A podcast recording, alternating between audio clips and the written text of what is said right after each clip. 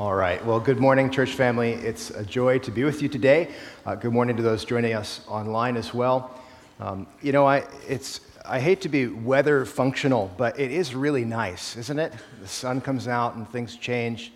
Um, and that's, uh, it's just, let's acknowledge the joy of it and then piggyback that into the joy of the Lord. Let's give him thanks uh, for sunlight and brightness and these things. We should also give him thanks for rain, which is maybe a good segue into talking about the judgment of God today.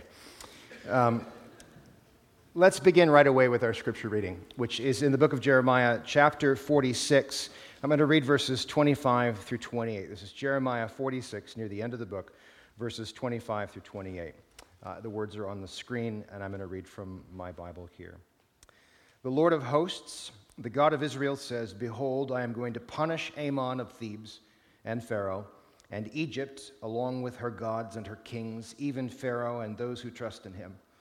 I shall give them over to the power of those who are seeking their lives, even into the hand of Nebuchadnezzar, king of Babylon, and into the hand of his officers. Afterwards, however, it will be inhabited as in the days of old, declares the Lord. But as for you, O Jacob, my servant, do not fear, nor be dismayed, O Israel. For see, I am going to save you from afar and your descendants from the land of their captivity. And Jacob will return and be undisturbed and secure, with no one making him tremble. O Jacob, my servant, do not fear, declares the Lord, for I am with you, for I will make a full end of all the nations where I have driven you. Yet I will not make a full end of you, but I will correct you properly, and by no means leave you unpunished. This is the word of the Lord today. Now, um, this is about the judgment of God, and you don't have to read very long in the Old Testament before you encounter God's judgment. It's right there on the surface. In fact, in the book of Jeremiah alone, I did some word searches. Uh, the word woe comes up 14 times. Woe to you, woe to you, woe to so forth and so on. We don't say woe very often these days, but it's there. Uh, the word judgment or judge shows up about eight times in the book of Jeremiah. The word calamity comes up a whopping 27 times. A calamity that's going to come. And the word punish or punishment shows up 34 times in the book of Jeremiah. That's more than Isaiah and Ezekiel combined, and is 40% or so of the entire prophetic books of the Bible. So much punishment in the book of Jeremiah. And a severe judgment is a consistent part of our biblical witness. Now, last week I talked about yokes we'd like to break if we could. You know, if we didn't know the Word of God, we'd like to break the yoke of God's Word and we don't have to deal with some of these difficult things. And these are real difficulties in our Bibles. They're spiky bits, they're uncomfortable, right? They're bits of like cactus groves throughout our Bible, and we have to walk carefully or we're going to get uh, pricked by these things. And I think the judgment of God is one of these yokes that many of us would like to do away with. We'd like to break and pass it aside. And yet, the judgment of God and the idea of God as judge and of even an imminent calamity is an integral part of our Old Testaments and actually part of our New Testaments as well. And I want to invite you today to look with me at this unavoidable aspect of our Christian witness. It's not avoidable, but let's look at it together. So let's talk about what God's judgment is. Let's talk about what the judgment of God is. Uh, each of us has ideas in our heads already about judgment, don't we? We've already got some preformed ideas. Maybe some of you have an idea of a judge on an elevated platform wearing a conspicuous wig, right? It's the first image that comes to mind. When you think of God as judge, you're picturing God, what, how big must the wig be, right? I mean, it's a massive wig in this case. You've got sermons and bits of sermons you've heard in your lives about the judgment of God being tied to various natural calamities. Something bad happens, and the preacher is eager to say, It's the judgment of God upon whoever, whatever the place may be. Can announce these things. And then, in, especially in the last 20 years or so, you've been told an awful lot about not judge, judging people and about not being judgmental. Something you were told to do again and again, which primes us to be a bit confused where we're confronted with a God who judges absolutely everyone and judges all the time. So there's some challenges here in terms of us approaching these things. Well, let's begin with clarifying what we're talking about with the judgment of God, what's going on. And I think um, we can divide this into some categories. In the first place, we can talk about part of it that's really good news. Part of the judgment of God is really, really good news for us. And part of the judgment of God is also really tough news, hard to hear. Uh, so let's take each of these parts in turn. Let's begin with the good news. And the place to start is to step back into the culture of the ancient Near Eastern world. And let's look for a minute at the book of Judges. Now, Judges is very early in Israel's history. They've entered the land, they've taken possession. Uh, Moses and Joshua have both kicked it, and now there's a new kind of leadership structure showing up in Israel. They're without a king, and we read the following words at Judges chapter 2, verse 16. It says, Then the Lord raised up judges who delivered them, the Israelites, from the hands of those who plundered them. In other words, the way that God's people are led in this kind of interregnum period is by men and women raised up in authority to be judges in Israel. And this gets us to the very first thing that it is about a good thing about judgment that a judge is a ruler. A judge is a ruler, someone in charge. Okay? In ancient Israel, the judge is appointed to rule for a time. And if ruler, judge is a ruler, then if God is the judge, then that's the first bit of good news for us is that the judgment of God points to God as the ruler of all. He's the one who's in charge. Why is this good news? Maybe this should be obvious, but I'll spill it out for you anyways.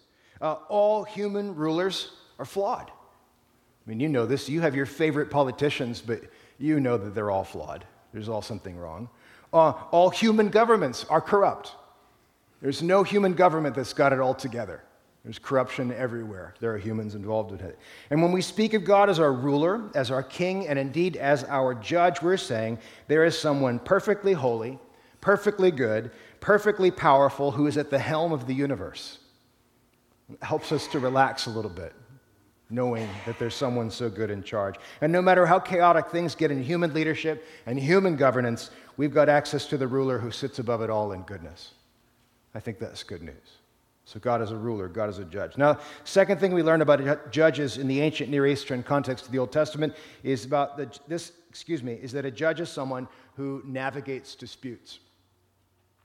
So, someone who's a ruler, but also someone who navigates disputes between people. This comes explicitly from the life of Moses. Let's look at Moses' life for a minute. Uh, this is Exodus chapter 18, verses 13 through 16. So he's leading the Israelites uh, and he's getting into some trouble. It came about the next day that Moses sat to judge the people. Okay? He's making judgments. And the people stood about Moses from the morning until evening. Now, when Moses' father in law saw all that he was doing for the people, he, the father in law, said, What is this thing that you are doing for the people? Why do you alone sit as judge, and all the people stand about you from morning till evening? And Moses said to his father in law, Because the people come to me to inquire of God. When they have a dispute, it comes to me, and I judge between a man and his neighbor, and make known the statutes of God and his laws. So here we have another kind of judgment that the, the, the, judgment is judging dispute between a man and his neighbor, making known the statutes of God and his laws. This is one of Moses' key jobs. He offers judgment to people who aren't clear about what they're supposed to do. He adjudicates disputes, he navigates between difficulties. He's the chief interpreter of the law, and he offers real time counsel to people who don't know how they're supposed to behave. That's part of this job. Uh, Moses' father in law, Jethro, he observes the situation and goes on to give some critical advice. This is one of the, I mean, I don't know how many of you are wonderfully receptive to the information from your fathers in law, but this is a great moment of how Moses receives insight from his father in law. Let me read the rest of the passage, verses 17 to 23. Moses' father in law said to him, The thing that you are doing is not good. You will surely wear out, both yourself and these people who are with you, for the task is too heavy for you. You cannot do it alone. Now listen to me. I will give you counsel, and God be with you. You be the people's representative before God, and you bring the disputes to God. Then teach them the statutes and laws, and make known to them the way in which they are to walk and work they are to do. Furthermore, you shall select out of all the people able men who fear God, men of truth, those who hate dishonest gain, and you shall place these over them as leaders of thousands, of hundreds, of fifties, and of tens. Let them judge the people at all times and let it be that every major dispute they will bring to you, but every minor dispute they themselves will judge. So it will be easier for you, and they will bear the burden with you. If you do this thing and God so commands you, then you will be able to endure, and all these people also will go to their place in peace. That's wonderful advice and delegation, isn't it? Moses, you're doing it all yourself, so share the judging load. So now, instead of the judge being just a ruler, one guy in charge, now judging is shared with the people who also have to participate in the judging activity of one another. And so, judging is something that people do in, in working out what these disputes happen. This is a kind of uh, judgment as a court of appeal. Let's figure out the truth together. Now, I think this is also really good news for us because it means that the judgment of God points to God as our judge, and He is our chief adjudicator between human disputes. When we can't figure things out, we can always go to Him as a final kind of answer, the final response. And this becomes clear once again when we realize um, that we make all sorts of mistakes, don't we? We make misjudgments all the time. And in fact, we've witnessed massive and vast miscarriages of justice, justice in our lives, haven't we? Where people do the wrong things with disputes. Just this past week, Carolyn Bryant has died. Uh, she's the woman who falsely accused Emmett Till in 1955. Emmett Till was abducted, tortured, murdered in the American South, and she got to live a full life and die essentially of old age. Well, he dies as a 14 year old boy. Is that fair? Is that just? On human terms? No way but we have confidence that the one who makes these judgments is not deceived. That there is ultimate justice where I don't know what that justice is. I'm not telling you what it is. But we have confidence to know that we are not crippled by acts of injustice in our world because we know there is a judge who is fair outside our world. It transforms how we can deal with some of these things. God doesn't make mistakes, He judges fairly, rightly, and perfectly. God always gets it right. Some of this confusion shows up in a passage like 1 Timothy 5 24. Paul writes these words to his disciple The sins of some men are quite evident, going before them to judgment. For other, their sins follow after. Sometimes I might want to put this on a magnet for my fridge. The some, sins of some men are evident going before them, the some of them they follow after. Some people, you know there's trouble because there's just stuff ahead of them. And some people, there's trouble in the wake of every place they've been. And it's hard to know sometimes what it is. And some, you know what? People are sometimes really clever at deceiving you. Sometimes they're very clever at deceiving you. And sometimes, you know what? I think we are eager to be deceived. We want to believe in people as well. We're really bad at making judgments. And the good news is we serve a God who makes perfect judgments in these ways. And in God's court, everything will be perfectly clear. Um, Another maybe slightly grim story. Just this past week, I read about a, a kind of semi famous unsolved murder. Maybe you saw this on the news. Uh, 1990, a woman answers the door, her kids are eating breakfast, and she's murdered by someone dressed as a clown, and they never found the murderer. And I thought, this is crazy. This is like television murder mystery stuff, right? And just this past week, they mur- they've arrested someone finally in this case, and it turns out that this is the woman who married the widow. Okay, so like massive, crazy triangle of like she married the husband of the woman that she killed and all sorts of crazy stuff. So for 30 years, she lives her life. Do you think she thought she was going to get away with it? You think she thought she was going to make it? You think she pulled the wool over the eyes of the Almighty? The point is, it doesn't matter what happens in the earthly court. The point is, there are no murder mysteries in heaven, which is a little disappointing because I rather like the genre when I got to watch it myself. And I was thinking about the fact that there probably won't be murder mysteries. Because if you're watching with God, He always knows the murderer right away.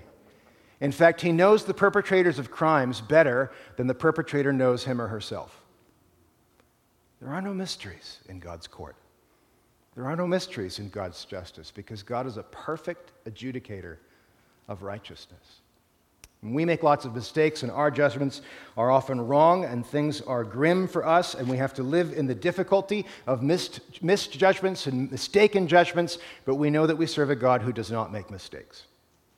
And this is one way that God's judgment is really good news for us no mistakes, no miscarriages of justice. Nothing will be wrong. It's really good. So I think maybe we're a lot clearer with these ideas in place about, what it means to, about what it means to think about God's judgment. He's our ruler, our authority, our king, and he adjudicates the disputes between his people. His court is perfect. And so, God, as judge, to summarize, God is a perfect ruler and perfect adjudicator. And this means that the judgment of God is good news for us. It also maybe answers for some of you who hear the words um, that we want to be on the right side of history. And this is a, quite a strong argument for many people, and they feel the sense of anxiety about where they stand on things. There's only one right side of history, and that's God's side. Now, the danger is when we think we know exactly what God's side is now, which we don't always, right? Sometimes we still get it wrong. But with what we know and with the responsibility we have, have we been faithful enough to try and stand in line with who God is? Sometimes that's the best we can do in the confusion of this world.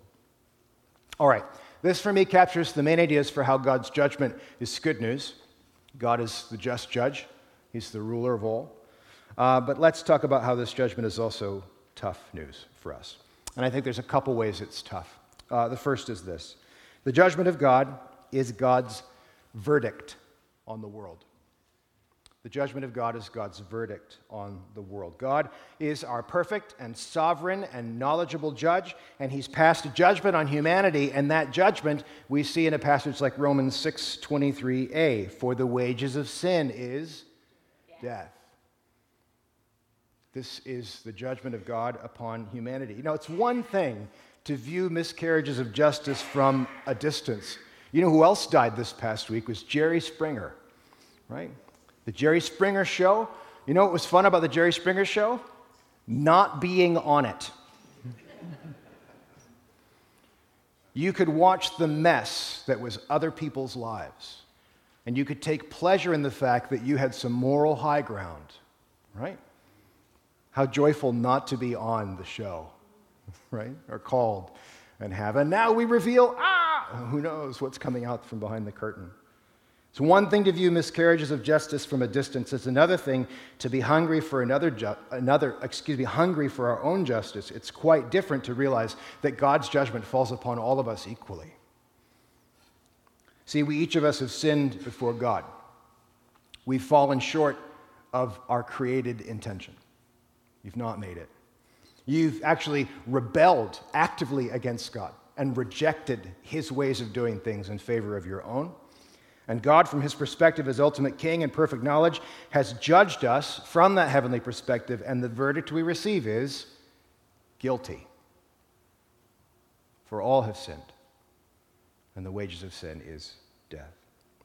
This brings us back to today's passage from Jeremiah. Let me read the first part of it for you now again Jeremiah 46, 25, and 26. The Lord of hosts, the God of Israel says, Behold, I am going to punish, there's that word, Amon of Thebes Pharaoh and Egypt, along with her gods and her kings, even Pharaoh and those who trust in him. I shall give them over to the power of those who are seeking their lives, even to the hands of Nebuchadnezzar, king of Babylon, and into the hand of his officers. Afterwards, it will be inhabited as in the days of old, declares the Lord. Now, this section of Jeremiah, really many of the last chapters, is a series of um, judgments pronounced against all of Israel's neighbors. You just go around the map, but it's just judgments of all the neighbors. And this is the passage I just pulled out about Egypt in particular. Verdicts, God's verdicts against the nations. Now, if you're an embattled Israelite, feeling a little oppressed by the people around you, and you read all these oracles of, of judgment, you might be like, Yay, God's gonna get them, right? A little Jerry Springer Schadenfreude, really happiness to watch other people receive their punishment in these places. And I think it's really easy to um, fall into that little trap where we feel good about the fact that we've got God on our side and they don't, right? And they're going to get punished and we're going to be okay. Um, and we don't have to be ancient Israelites to do this. We could be slightly embattled Christians and do this as well. Yay, God is going to make all the wrongs of the world right, especially the wrongs committed by, and you can fill in the blank, right? The nationalists, right? The Americans, right? The libs, the gays. Oh, fill in the blanks with whatever cause you think is the case and whatever gives you a way to point the finger at outsiders and avoid having to look at yourself. Because this is the second half of the passage, isn't it? Verse 27 and 8. As for you, O Jacob, my servant, do not fear, nor be dismayed, O Israel, for see, I am going to save you from afar. Good news, I'm going to save you and your descendants from the land of their captivity, and Jacob will return and be undisturbed and secure with no one making him trouble. Oh, that's wonderful news. And, O Jacob, my servant, do not fear, declares the Lord, for I am with you. For I will make a full end of all the nations where I have driven you, yet I will not make a full end of you. And then it twists, but I will correct you properly and by no means leave you unpunished. you get it too. And judgment of God doesn't just fall on our enemies, it falls on us. And we have to recognize this. And just when we might be tempted to feel triumphant about God's justice poured out on our enemies, God says, I will by no means leave you unpunished. And judgment falls upon the house of God as well. We don't get to feel safe. We don't get to feel self satisfied that everybody else is going to get it. In fact, it is quite clear in the scriptures that judgment, God's verdict, impacts absolutely everyone. Let me pull two passages for you briefly. 2 Corinthians chapter 5 and verse 10. Paul speaking about Jesus in this passage. He says, "For we must all appear before the judgment seat of Christ, so that each one may be recompensed for his deeds in the body according to what he has done, whether good or bad." we must all appear before the judgment seat of Christ to receive recompense for what we've done, whether good or bad. Every single one of us will stand before the judgment seat of Christ. Now, let me just take a brief aside here and say one thing.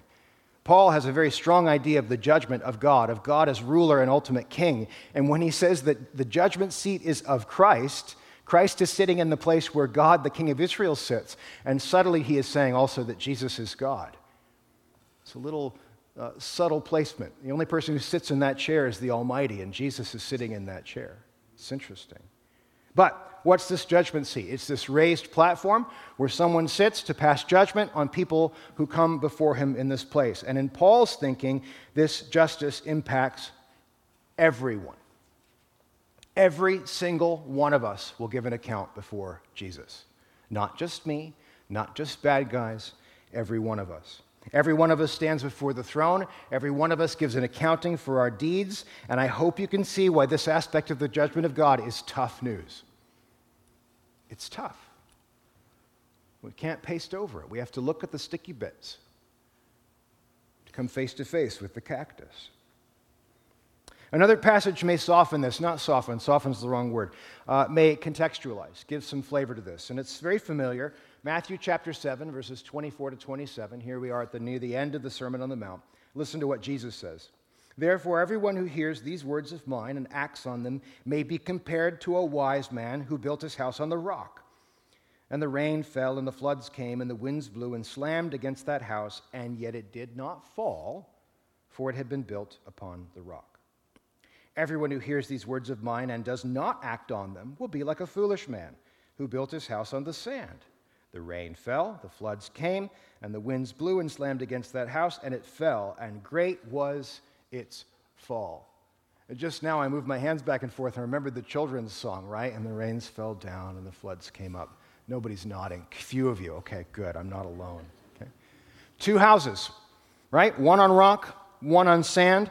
Obviously, one has a good foundation, one has a bad foundation. This much is right clear. But at the end of the parable, it's really important to note that the storm hits both houses. It's not that the weak house got judged by the storm and the strong house got a sunny day pass. No, no bad things will happen to you because you built your foundation on the life of Jesus. That's not what Jesus says at all. He says the storm is coming. Everything will be tested. Judgment will hit everyone. And when judgment hits, guess what's revealed? What did you build on? What's your foundation? And so we see this as fairly clear throughout this. If your foundation is Christ, you're going to make it. If your foundation is something else, you're not going to make it. Now, this leads to the next thing I want to say this morning about God's judgment and why it's tough news. Here's the second thing the judgment of God is revealed in calamity. The judgment of God is revealed in calamity. Now, I want to use some careful language here because we have to have careful thinking about this. We can go wrong here. Um, and if you're confused at the end of it, come talk to me and we'll talk some more about it because I don't want you to be confused. As we've seen with the story of the two foundations, you know what? Calamity of some form is inevitable. Something bad is going to happen. Things will go wrong. Some of you have experienced this firsthand. You've experienced calamity in your life firsthand, and your foundations have been rattled. Some of you have been spared. You've not experienced these things firsthand. But whether you've been touched by calamity or spared, one calamity is certain for all of us, and that's death. Every single one of us is going to die. And at this point, all of you know somebody, I hope, no, I don't hope, all of you know somebody who has passed away. You've experienced this to some degree. And I think we have to see that death is always a form of God's judgment. A form, it's the calamity that's always a part of God's judgment. It's the original punishment for Adam and Eve. Eat from the fruit, you will surely die. They don't die on the spot, but they lose life. And they're kicked out of something glorious. The wages of sin, according to Romans 6:23. And ultimately, what we have to see, what all calamity does, and death in particular, is that it reveals the weakness of our human flesh and the weakness of our power and the weakness of our efforts and the weakness of our capacities to make things right. Calamity is exposing the foundations on which we build. And if we build on ourselves, it's always weak. Like I said, some of you have tasted this already. And if I were to share the microphone this morning, I could call on people to come and say, Tell me how calamity showed you that your foundations were destroyed. And you'd say, Yeah, I've done this. And others of you would be able to say, I haven't had this happen yet. And we could, we could pray for that to continue for you. But we've got some bad habits. Um, and I don't need to address where we picked up the bad habits. It comes often from the church and from things we read. Uh, calamity comes to someone we know, and the easiest thing to say, whether we say it out loud or in our hearts, is, well, you know, it's God's judgment, right? Uh, someone has lived a morally spurious life, and then they get a cancer diagnosis, and it's the easiest thing to say, right, is, well, you know, it's God's judgment, right? Uh, or someone, we could go on and invest, invent, invent these things. You know what? It is never our place to explain the suffering of others by means of our perception of their sin. I'll say that again. It is never, ever our place to explain the suffering of other people by means of how we perceive their sin. That's not our job. I think this is actually what the heart of it means when Jesus says, do not judge. It means don't sit in God's chair. Only God makes that judgment, not you. You don't get to draw a line from someone's moral life to their experience of suffering and explain A by means of B. It's off limits. Okay? And here's the reason you don't have the knowledge, you don't know enough. You don't have the wisdom. If you had the knowledge, you wouldn't understand the human heart well enough. And on top of it all, you don't have the authority. It's not your place. I think that's the heart of what Jesus means by this. So, tough news, isn't it? God's judgment falls on all people, no one is exempt. And our experiences of pain and tragedy are, in a very specific way, I've spoken about just now, the exposure of our foundations. When we experience pain and tragedy, it's revealing our foundations, but we can't draw moral lines from that. We can't interpret the events that way. Let's come back to Jeremiah. He announces God's judgment against the nations and against God's people. He announces it in advance. I'm going to do these things. Why does God do this? Why does God reveal his verdicts in advance? Why does God announce his calamities in advance? What's he doing? Well, the answer is this God reveals his judgment through his prophets so that we have an opportunity to change. He reveals these judgments in advance. He tells us about his verdict so we will have an opportunity to change. Um, I'll, I'll, just point you to several weeks ago, months ago now, we preached a sermon on uh, Jeremiah chapter 18. We talked about the potter and the clay and the purpose of prophecy. This potter is sitting here and he wants the clay to respond to the master. I'm telling you what I'm doing, and we want to be soft clay before the Lord. Soft clay to receive the word of the Lord and change in accordance with his plan. He's telling you what's going to happen if you don't change. You will have an opportunity to change. And that's why God announces these things to us. All right, how do we respond to this judgment? What do we do with this knowledge? It's such a big part of our Old Testament, it's, such, it's present there, uh, it's present in the New Testament as well. And I think the main answer is that we have to respond with mercy. We have to respond with mercy. And I want to talk about this for just a moment. It is easy for us to become fearful embattled, feel like the world is against us, like we're alone and tired and embattled by powers and forces that want to undo the work of God in the world. It's easy to feel that way. It's very easy to take comfort in the judgment of God against other people. He's going to come and straighten out our enemies, right? You may win today, but one day you'll have to stand before the throne of God, and then I'll be like, nah, nah, nah, nah. We don't, you know, we could create a feeling of pleasure at other people's misfortune, but we cannot allow a kind of us them divide to make us feel better at the expense of them. Because you know who they are? They're people that Christ died for and wants to have a relationship with him. They're people who are maybe not yet in the family of God, but God really wants them in his family. So, will you take pleasure at judging them when God himself wants to save them if he can? This is why mercy is so important, isn't it? We have to lead with mercy. We cannot lead with judgment. So, let me talk about some things that we can do. Four brief things we can do. Number one thing we can do is we can exalt God as the perfect judge. Exalt God as the perfect judge. Remember, His justice is the heart of all justice. His rulership is the heart of all rulership. And we can focus on His holiness and His power and His goodness. And you know what we can also do? We can throw every injustice His way. It says in Romans, Vengeance is mine, says the Lord, I will repay. Right? Someone stub your toe, someone sideswipe your car, someone seed your lawn with, I don't know, they, you know, they throw, some of you are really lawn precious. I don't know what they seed your lawn with. Someone throws crabgrass all over your lawn, right? Vengeance is mine. Throw your injustices to him. Appeal every injustice to his court. Take no vengeance for yourself, Jesus says. Okay? Exalt God as the perfect judge. Second thing, don't stand in God's place. This is what I think Jesus means when he says, don't judge. Don't stand in God's place. Only let God stand in God's place. It's very important. Um, number three, when you must make judgments, do it with reverence for the judge. Judge with reverence for the judge. And according to Jesus' instruction. Uh, I, I, don't, I'm not going to go into this wholesomely right now because it's a whole other sermon. But in Matthew chapter 7, Jesus says the words, Do not judge. And then he goes on to give advice on how to judge. Um, you should look at that and realize this is interesting. You remember some of the pieces he tells you? He says, uh, Why are you worried about the speck in your brother's eye when you've got a log in your own eye? And he doesn't say, So shut up. He says, Deal with the log, and then you can help with the speck. So, what's the first part of judgment? Look in the mirror, man, right? Or woman, or whoever you are. look, look at yourself first. Take stock of that, right? He says, then with the measure you use, it will be measured to you. If you're the standard of judgment, you're stuffed.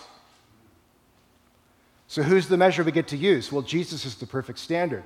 And now, instead of me coming down in judgment on you, guess where we are? We're side by side under the authority of Jesus, saying, I don't have this together either. Can we work on Jesus? Is, you know, we're both under judgment for a lot of things. Can we figure this out together?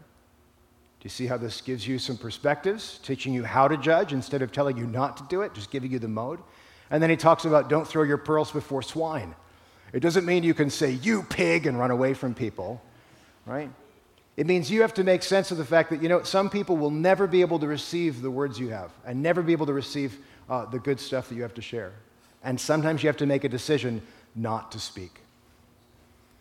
Don't waste your breath. But be very careful about that, right? Because then if you create an us and that, uh, all sorts of things can go wrong. Don't pretend to be God. Okay? So, judge with reverence for the judge. And, fourth and finally, knowing that the verdict falls upon all of humanity, lead with mercy. Although we are a people deserving judgment, we've been saved by the work of Christ.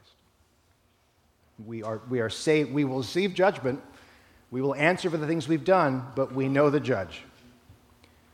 And he's promised to save us. The verdict of calamity of God's justice are revealed most powerfully in the cross of Christ. The verdict was death. The calamity was the death of Christ. And now Christ, in that death, offers salvation to us. And then we get some more scripture. You've been forgiven a lot, so forgive. God has given you abundantly. Don't be cheap with each other. Right? He's shown you mercy, now be merciful to one another. Mercy is the disposition that we lead by. But the funny thing is, is that we don't forgive and love and show mercy apart from the judgment of God. It's not that we can separate the two and say, oh, now we know mercy and justice. Now we know mercy and justice is aside. It's that our sense of forgiveness and mercy comes directly out of this knowledge of God's justice. He is the ruler, He's perfect in His justice. He's revealed his verdict against humanity. We're guilty. And he's promised to reveal our foundations through calamity. but when we know Christ, we have a way through. I'd like to invite our musicians to come and take their place as we get ready for some closing worship this morning. We've got a couple songs at this time. We get a chance to sing, to throw ourselves on the Almighty, to focus on His goodness, His power, and His justice especially. We've got people available for prayer this morning. I've got Brenda and Michael. Where are you all? I saw, I saw you just a minute. They're going to be over here in the alcove, ready to pray with you for anything. Um, do you have an enemy who needs justice? Go get prayer. You might get prayed for yourself, but that's all right. Um, do you have a need? Do you want to hear from the Lord this morning? Go and receive prayer for these things. Uh, now, may I ask you to stand as we worship our just King together.